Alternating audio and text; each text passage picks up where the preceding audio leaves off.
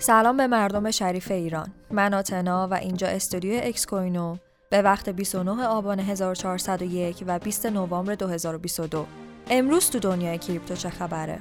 مدیرعامل ریپل و علاقه مندیش به شرکت های متعلق به FTX ظاهرا مدیرعامل ریپل علاقه‌مند به خرید بخش های خاصی از صرافی بحران زده FTX شده. وی در حاشیه کنفرانس Ripple Swell که در 16 و 17 نوامبر در لندن برگزار شد اعلام کرده که SBF مدیرعامل FTX دو روز قبل از اعلام ورشکستگی باش تماس گرفته چرا که به دنبال جذب سرمایه گذار برای نجات این کسب و کارش بوده. توی همون تماس هم این دو در مورد کسب و کارهایی که ریپل می‌تونه مالکشون باشه با هم صحبت کردن. گری اسکیل استفاده از proof of reserve رو رد می‌کنه. بعد از بحرانی که FTX باش روبرو شد، سایر صرافی ها تحت تاثیر CZ مدیرعامل بایننس با سرعت بیشتری اقدام به حسابرسی ذخایرشون کردند.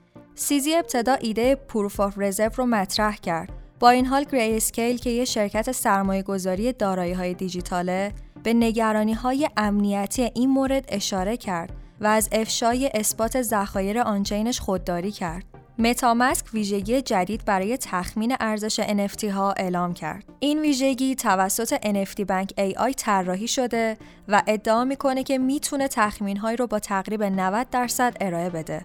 ممنون که همراه هم بودین.